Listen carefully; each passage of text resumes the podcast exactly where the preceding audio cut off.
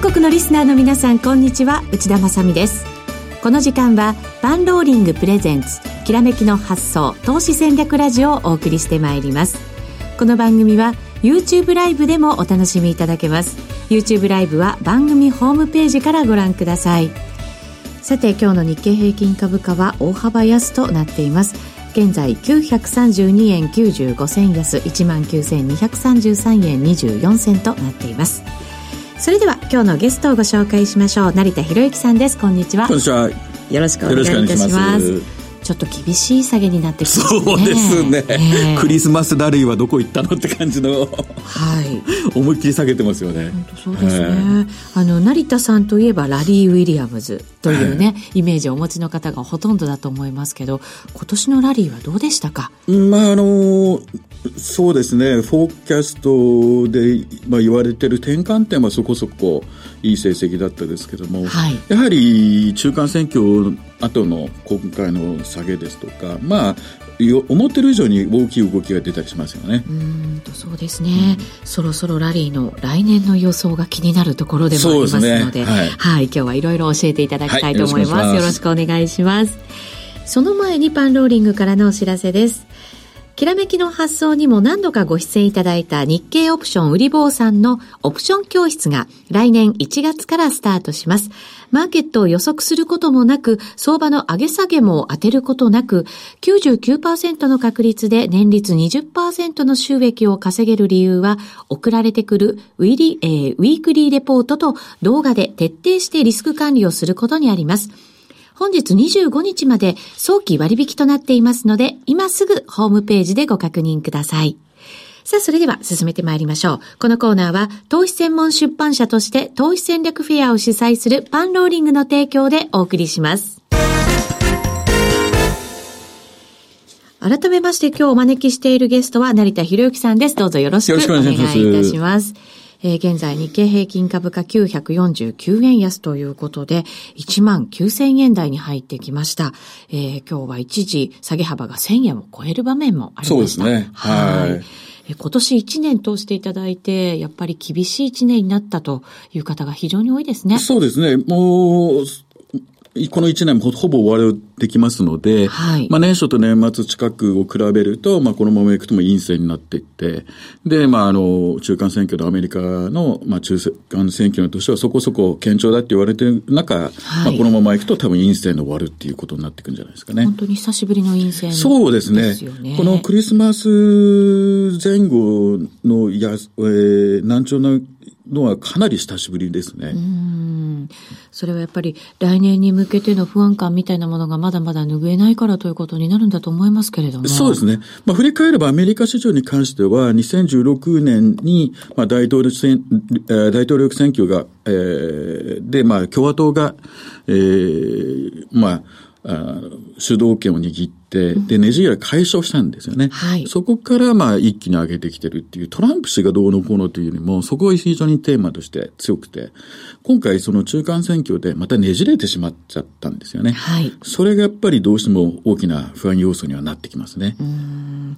アメリカの政治もまだまだやっぱり引き続きね、しっかり見ていかなきゃいけないわけですけそうですね。どうしてもその影響を日本の市場を受けてしまうので、はい。はい、そこはやっぱり厳しくなっていくかもわかんないですね。そうですね。政治の話が出たので、はい、今年はヨーロッパでも政治が不安定な、そうですね。はい、動きがあり、来年は日本でも消費税の増税がありますので、はい、日本でも政治の年になりそうな。そうですね。えー、まあ、参院議員の選挙がありますもんね。ええーはい、そうですね。そうすると、なんとなくこう、人事ではないぞという感じもね。うん、なってきますよね。どうしても、お政治的な局面では不安視されてますし、まあ市場は、はい、あの、相場はどうしてもその不安要素を非常に嫌うので、まあそういう意味では株式市場って思えばやっぱり非常に感情的ですよね。うんとそうですね。来年を考える上でも欠かせないのが、そのラリー・ウィリアムズのフォーキャスト。そうなんですけども。いうことになりますけれど。はい、成田が来るときは必ず宣伝に行ってきますけども。いえいえいえいえ。もうそろそろだから2019年版。はい。まだ来てないんですけどね、現象が お話は何回かラリーから聞いてますけども。そうですか。はい。まあ来年はアメリカにして、米市場にすると、その大統領選挙前年の年という非常に、あの、強い年が、まあ一般的に言われる。そうですね。はい。選挙に向けてですもんね。そうですね。ただ、急の年ということで、非常にミックスした年で、になってくるっていうのはもう、大体サイクルの人は知ってるったわけですけども。はい。うん、年初はちょっとやっぱり緩い方向で行くんじゃないかっていうことで、うん、そうなると、まあ先ほどちょっとお話ししたクリスマスラリーと言われる、このクリスマス5日前から、えー、来年の1月4日ぐらいまでですかね。はい。えー、第8回とその翌日まで、この約約1週間が陽線であれば、大体アメリカの市場って陽線で終わってるんですけども、まあ、今回このままいくと陰線っぽいので、やっぱりどうしてもミックスになってくるっていう、いうのがあるんじゃないですかね。ただじゃあミックスになったからベアマーケットになるかっていうと、そこはちょっと違っていくんじゃないかなっていう話だったですね。なるほど。はい、一方向に動くというよりは、はい、ちょっともみ合いも入れながら、そうですね。難しい相場になってくるということですね。ドルとベアっていう定義はちょっと難しいですけども、えー、まあ、あの、ベアの方の定義を単純に言えば、その、不景気という、なって言えばですね、はい、そうは多分なっていかないんじゃないかっていう、スローダウンはするけど、はい。あの、極端な不景気にはなっていかないっていう見込みですね。うん、このところのこう、もう数年かけて好景気が続いてきたわけじゃないですか。しかも歴史的な好景気でしたよね。はいはいはい、だからやっぱり、その調整ってどんな形でね、行われるのかなっていうのって。そうですね。すごい興味もありますけど、ただ、やっぱり、あの、今成田さんおっしゃったように、緩やかな調整になるんじゃないかっていう人が、今のところは大半のようですよね。そうですね。まあ、これが、まあ、あの、ラリーと今、あの、やり取りしている中で出てきているテーマで、ちょっと今までのように一直線に上がって一直線に下がるっていう雰囲気はまあちょっとないねと。うん、まあ多分横ばいを絡めながら、あのー、まあ下げていくんではあるんだろうけども、まあ意外と底堅くなって、はい、で、まあまたいつもの秋口から、えー、頑張っていってしまうんじゃないかと。いうのがこう話題とされてくるんで、はい、言い換えれば、それを知ってて感情的にみんながなってる時にこそ買わなきゃならないとかですね。タイミングが重要になってくる年ではないかと。そうですね、はい、タイミングですよね。そのタイミングさえ分かれば、はい、私たちは動けるわけですよね。はい。もう、フォーキャスト2019ってタイトルではあるんですけども、はい、本来はこれタイミングレポートって言っていいぐらいですね。転換点重視ですんで。はい。転換点を教えてくれるのがウィリ、はい、ラリー・ウィリアムズだと。そうですね。はい。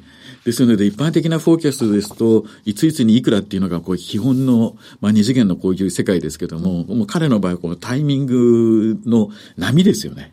そこに非常にフォーカスしているレポートですんで、はい、ちょっと他のとは、予測レポートとはちょっと変わってるのかなと思いますね。ここで買いなさい、ここで売りなさい、この水準ですよ、ではなく、ここで動きなさい、はい、ということですよね。そうなんですね。でもあの、昨年とあの、まあ、2018年のレポートで記したタイミングの例をいくつか持ってきましたけども、はい、まあ、あの、そうですね、ダウン・ジョーンズの大きな転換ポイントも、まあ、ほぼ、えー、間違いなく当ててますし、で、うん、あとは、今年やっぱり非常に注目されたのは、米国債ですよね、金利。そうですね。はい、最初のあの、年の初めに、えー、下がった時、はい、2月の下落ですよね、はい、あの時も金利が上昇したからというのが一番最初の動きでしたよね。全くその通りですね。で、今年の10月もそれが話題になって、えー、で、まあ、ここまで押してきた理由が、その、まあ、えー、2年、5年の間でリバースしたとか、そういうのが、まあ、このまま不景気になるんじゃないかっていうので、まあ、こう、ぐっと押してきたわけですけど。そうですね。アメリカの長期金利も3%で、こう、固まることなく、3%また下回ってきてしまったそうなんですよ。あの流れの中では3%が実はそこが高くて、10年ものは、あ、これ割らないんじゃないかなと思ったら、今度急にガッと割ってくるんで、はい。うん、意外とやっぱり3%は一つの節目ではあって、今度はもしかするとレジスタンスになっちゃっててですね、ちょっと前までサポートだったですからね、3を超えてましたんで、はい。今度はそれがこう割れたんで、もう、サポートがレジスタンスに変わっちゃってるっていう気がしますね。なかなかそこ、そこを超えていくことはもう難しいんじゃないかと。そうですね。まあそれで、まあ注目されてた中あの長期金利の、まあ30年ものの T ボンドっていう先物の、まあ例を持ってきましたけども、はい、やはり節々の転換するとこですね。あの、短期サイクルの山と谷の部分ですね。うん、ピークとボトム。まあそこに印なんかつけてみたんですけど、それと。2月のところ、はい、3月のところ、ありますね、はい。そしてこの秋に向けての動きと。そうなんです。はい。いくつもありますけれども。まあ確かに似たようなところで流れは転換してるんですよね。だここにまあ出てきますように、レベルは書いてないんですよ。はい。タイミングの時期だけですので。ああ、そうですね。じゃあこれどうやって使うのって言った時にですね。これ皆さんどういうふうに使ってらっしゃるんですか？いやまあもともとはその、その時期に転換して上がっていく下がっていくっていうのが話題だったんですけども、はい、いやどうも、あの、その転換する時期に値幅が出て、出来高が増えて、で、非常に盛り上がっていることは間違いないというのに目をつけたのが、実はオプショントレーダーですよね。オプショントレーダー、はい、はい。オプションの方たちっていうのは、比較的オプションを売って、まあ、プレミアムを手前にもらって、まあ、お金を先にもらうっていうパターンですよね。それを運用していくと、まあ、大体勝率が60%を超えてくるんで、んどうしても売り方に回ってくると。リスクに備えるような、やっぱり使い方ですよね。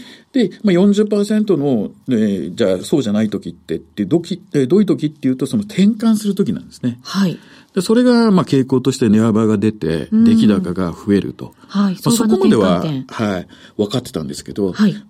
問題はその上のチャートのいつ転換するのって時ですよね。相場が、はい、自体がですよね。それがこのレポートに出てくるもんですから、うん、この数年はそういったオプションのトレーダーさんがですね、方向を当てるんではなくて、タイミングを事前に知るために、この時期には そろそろ売りからロングにしようぜっていう。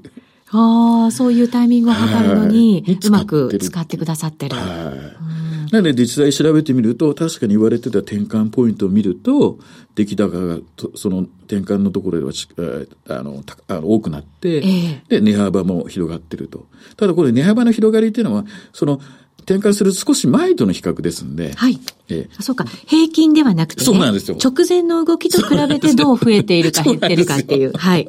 長いスパンで見ると大して動いてないじゃんってよく言われるんですけど。うん、それでも前のお直直近の動きに比べると、やっぱり変わってきてるっていうことですね。はい、はい、振り返れば、短期トレーダーにしろ、まあ一般的なその、まあ中長期のトレーダーにしろ、まあ投資家にしろ、タイミングって非常に重要になってくるんで、はい、それを、あの、ガイドしているレポートで、えー、で、まあ、まあ、アメリカ市場が中心だったですけども、まあ、日本のその日経平均ですとか、まあ、あとは日本円ですよね。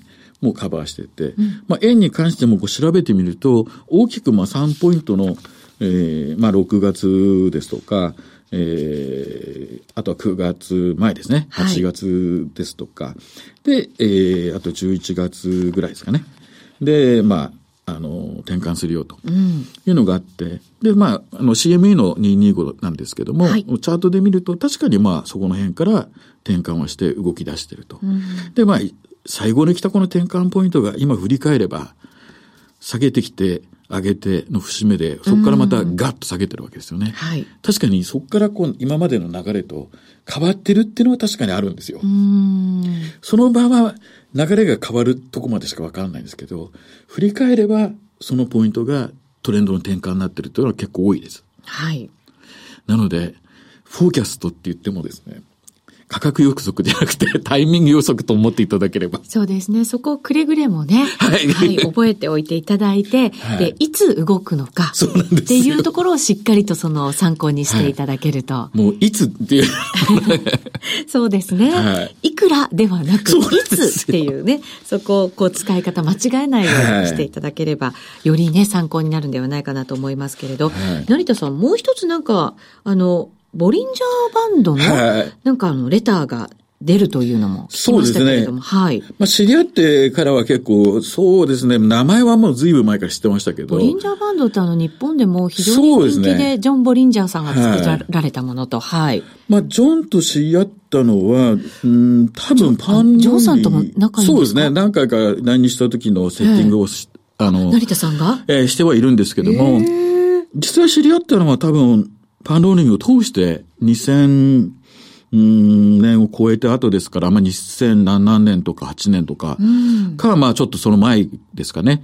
で、知り合って実際お会いするようになって、で、まあ調べていくと、まあ移動兵器に次ぐその、人気っていうんですかね、ボリジャンバンドっていう、その、まあ、インディケーターというか、はい、まあ、そのチャートの上に載せるバンドですよね。うん、まあ、まあ、共通、移動平均との共通線、あ共通点はもう線だっていうことで、非常に視覚化されてて。そうなんですよね。はい、だから分かりやすさも手伝って、非常にトトレーダーの中では人気のね、テクニカル指標ではありますよね。で、彼の出してる本を、まあ、翻訳出版、パンローリングしてるんですけども、うん、確か2002年ぐらいにあの初めて出して、で、回を重ねて10回ぐらい印刷してるんですよね。はい。で、まあ、どちらかというと、その参考書とか教科書的に使われているとこが非常に強いんですけども、うん、はい。まあ、応用する仕方っていうんですかね。それ人様々で、うん、えー、ジョンもそれが意外と楽しみで。あ、そうなんですか。はい。だどうやって使ってるのを、他の人がどうやって使うのかを聞くのは非常に楽しみだとよく言ってますね。ええー、こうやって使いなさいっていうのではなく、はい、他の人がどんな使い方をしてるのかも、はい。はい。楽しみにしてください。そうなんですよね。で、まあ、あの、そうは言うものの、じゃあ、この本が爆発的に売れてるわけでもないですし、で、ジョン自身は非常にそのバンドのパターンとかを見るんですけど。バンドのパターンというと、こう、縮まってきたり、広がってきたりっていうあの形ですか？そこが YouTube でですね、ええ、ボリンジャーバンドって曲検索するとですね、圧倒的にその話が出てくるんですよ。まあそうですよね。そこでなんかこうタイミングを測るというか。はい、まああの、この番組もにも、あの、たまに出られる石原さんなんかもそうですけども、はい、まあ、ボラタリティの変化を見るのには非常に見やすい。うんというので、それが一般的に解説されてて、あとあの、シグマ1から2、3、で、まあ上と下がありますんで、あと中央の線でトータル7本使ってっていう説明が圧倒的に多いんですけども、はい、ジョンはそんなのは使わないというかですね、えー、中央のバンドとシグマ2ですね、2シグマっていうんですかね、はい、しか使ってないですね。あ、それはじゃあ石原淳さんの使い方と一緒ですね。まあ似てるって言ったら似てますね。で、あの、縮まって拡大していくことは非常に見やすいんですけど、バンドの作り出すパターンっていうのがあるんですね。上ですとこう M 型ですとか、下だとまあ W、まあボトムのところにこう W みたいな形のフォーメーションができたりとか、まあそういったところを実はものすごく気にして見てたりとか。はあ、バンドのじゃあ、バンド自体のその形形なんです。波というか、はい、そういうのを重視されてる。見てたりとか、ええ、あと、価格を見ずにバンドのその波形を見たりとか、あとインディケーターだけしか見てないとか、意外とプライスを見ないんですよね。へえ、形なんですね、そもそも彼オプショントレーダーなんですよ。そうなんですかはい。その縮小拡大の、先ほどちょっとラリーのフォーキャスの時も、あの、お話ししましたけど、その、そのタイミングですよね。うんうん、そのパターンを比較して次どうなってくるかっていうのに、興味があって作ったのがボリンジャーバンドなんで、プライスがどうのこうので実はあんまり関係ないっていうのが。あ、そうなんですか。よくほら使うのは、このバンドの中に90何パーセント収まる確率がとかって言うじゃないですか。はい、そこでは、そこもあんまり重視じゃない重視してないですね。統計的に言うとそれは一つ間違いっていうか、理解がちょっと違ってて、そもそも、主要バンドっていう移動平均ってみんな知ってる移動平均っていうのは、まあ、例えば20なら20とか、期間設定されて、それが移動していくわけですよね。ところが、あの、ベルカーブの普通の統計学っていう正規分布、あれは動いてないじゃないですか。はい。でも移動平均って動いてるわけですよね。そうですね。正規分布しないんですよ。そもそもが。だから、中央に行くとか、そういうのは実はそもそもそういうふうな理解ではないですね。へよく使うのはこうバンドウォークで、バンドこう出た時にバンドに沿ってこう歩いていくみたいなのもあるじゃないですか。これがですね、えー、過去3年間 YouTube を見るとですね、まあバイナリーオプションが流行ったせいか、いろんな若い方がですね、そういう使い方の、あの、ボリンジャーバンドの説明の時に、バンドウォークで、いく、あの、流されていくから、はい、バンドに当たったからといって、戻ってくるのではないっていうのがですね、8割ぐらいそういう説明なんですけども。トレンドに乗れと、バンドウォークに乗っていけと。はい。はい、非常にそれはある意味正しいと思う反面、じゃあ、ジョン・ボリンジャー氏が出しているこのレターの中で、そういう形ばっかりで考えてるかっていうと、アイスブレーカーっていうシステムを公表、あの公開してて、はい。それは実は平均回帰なんですよ。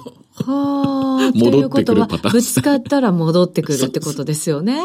だから、えっと、順張りにも使えて逆張りにも使えるっていうのが、ボリンジャーバンドで、非常に便利なまあ、ただし、えっと、間違うことももちろんね、はい、あるわけですけど、それは。あのー、まあ、あの、週末にそのウィークリーベースのアップデートが出るんですけども、まあ、アイスブレーカーという先ほどちょっと触れたシステム、はい、まあ、平均乖離ですから、まあ、そこで買って中中央まで行ったらやめますというタイプのシグナル出るんですけど、これは今対象としている5つの ETF があって、あの、DIY ですとか、それはあの、ダウンジョーンズの ETF ですね。はい。SPY っていうのは S&P500 の ETF。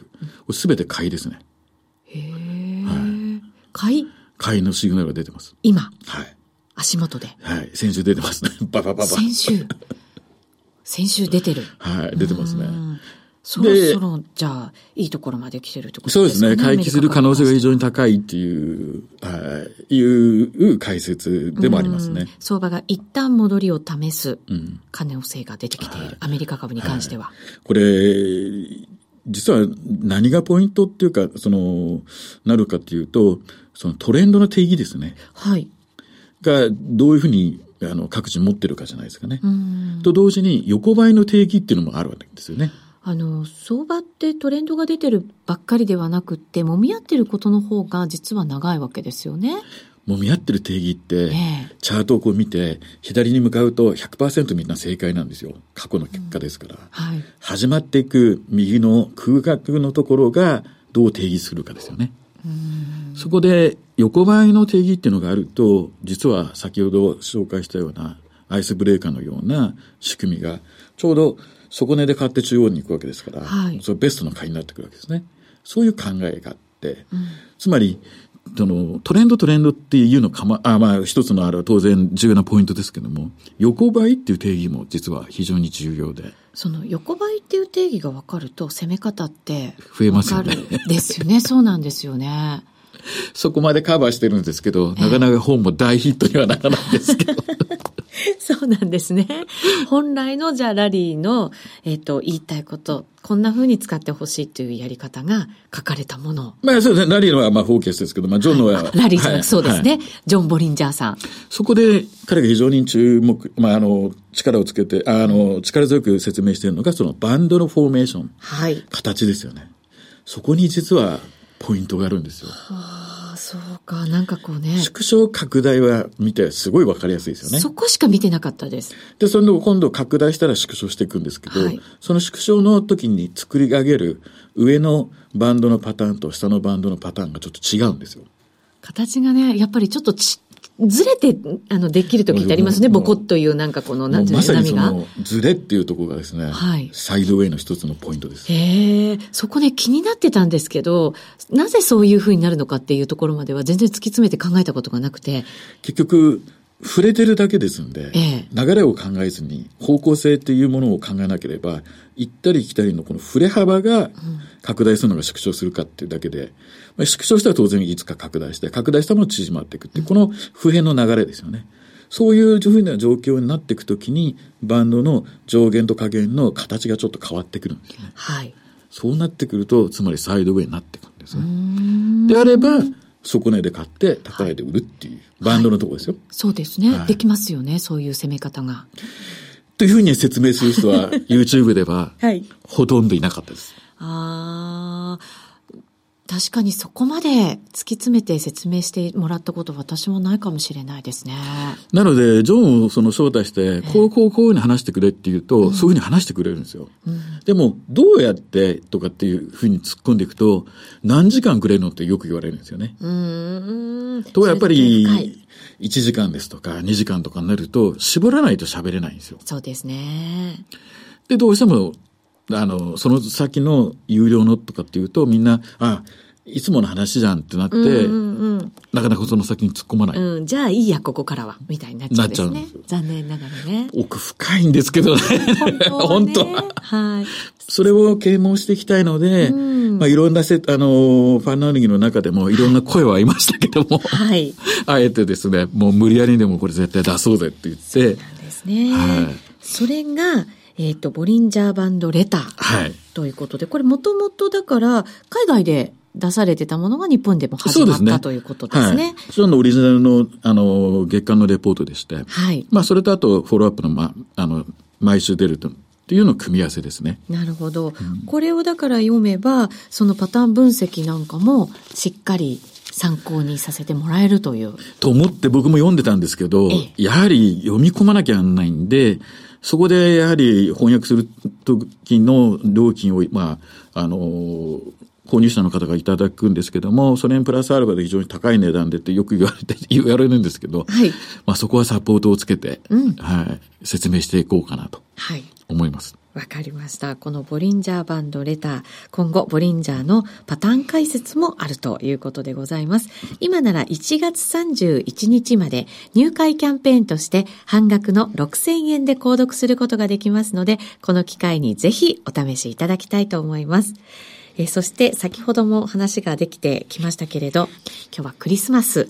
なんかクリスマスにふさわしい相場になってほしかったなとは思いましたけど、残念ながらね、お幅安ということなんですが、この時期、やっぱりラリー・ウィリアムのフォーキャストがとても気になる時期となってきました。はい、えー、ラリーといえば転換点ということで、はい、この転換点を知ることで、守るべきなのか、攻めるべきなのか、これを自分の戦略に落とし込むことが自分でできるようになると。はい、そうですね。はい。これ、えっ、と、フォーキャストを購入いただいた方には、あの、特別に何かある時には、警告メールが発信されるって成田さん、以前にお話しくださったじゃないですか。はい、これはあの、よく問い合わせでも、あの、寄せられるんですけども、えー、まあ、ベアシグナルって、まあ、かんあの、言ってるんですけど、うん、まあ、それが出たら、もう、もう持っててはいけないっていうか、はい、えー、どの銘柄も全部一回しょ、あの、整理するべきだっていう。ポジションを全部手じまいなさいという、はい、今年も出たんですか？出ないんですよ。ええー、今年の2月も出てないですし、えー、今も出てないですね。それはラリーは今の相場どんなふうに見てるってことなんでしょうね。まあ結局はその非常に感情的になってて、まあ売りが売りを呼んでる形にはなってるけど、はい、ファンダメンタル的なものを見れば、現状がそこんな悲観するものは全くないっていう状況ですね。そうですか。うんだからみんながやっぱりいつか下落があるんじゃないかっていうような心配はしてきたわけですよね、うん、警戒も。だからこういう相場に走りすぎてしまうということになったということなんですね。そうですね。そこがポイントになってくるんじゃないですかね。まあもう実質あの新しい年の相場になってくるわけですよね。そう、ねはい、そうすると需給なんかも少し落ち着いてくるということになるので、ですね、相場の転換点が来るかもしれないということになりますよね。はいはい。ぜひ、えー、このあたりですね、ラリーのフォーキャスト、ラリー TV でもフォローされているということになりますので、はい、ぜひこちらもですね、ご覧になっていただきたいと思います。え、この人気のラリー・ウィリアムズのフォーキャスト、本日25日で早期割引が終了となってしまいます。この機会を逃さないようにホームページから今日中にお申し込みいただきたいと思います。さらに1月26日土曜日に、成田さんのラリー・ウィリアムズから学んだトレード術というタイトルでセミナーが開催されるということなんですが、えー、噂によると「週刊ラリー TV」では日経平均年末までこう押されて下げていくっていうあそれはもろ言ってましたですね、ね、先週もそんなふうに伝えていた、はい、とい。うことですし、アメリカ市場ではめったに出ない転換のサインもそうですね、はい、報告されているということですから、はい、そろそろなんか動き出すタイミングまたね転換点が来ているとい。うことですね、はい、えー、それに備えてラリー TV もぜひご覧になっていただきたいと思いますし成田さんのセミナーも受講していただきたいなと思います、えー、こちらもですね詳細番組ホームページからご覧いただければと思います。この後まだまだ成田さんには、えー、YouTube ライブでお話を伺ってまいりますので、はい、よろしくお願いいたしますえー、さてラジオの前の皆さんとはそろそろお別れとなります。来週も素敵なゲストをお招きしてお話を伺ってまいります。このコーナーは投資専門出版社として投資戦略フェアを主催するパンローリングの提供でお送りしました。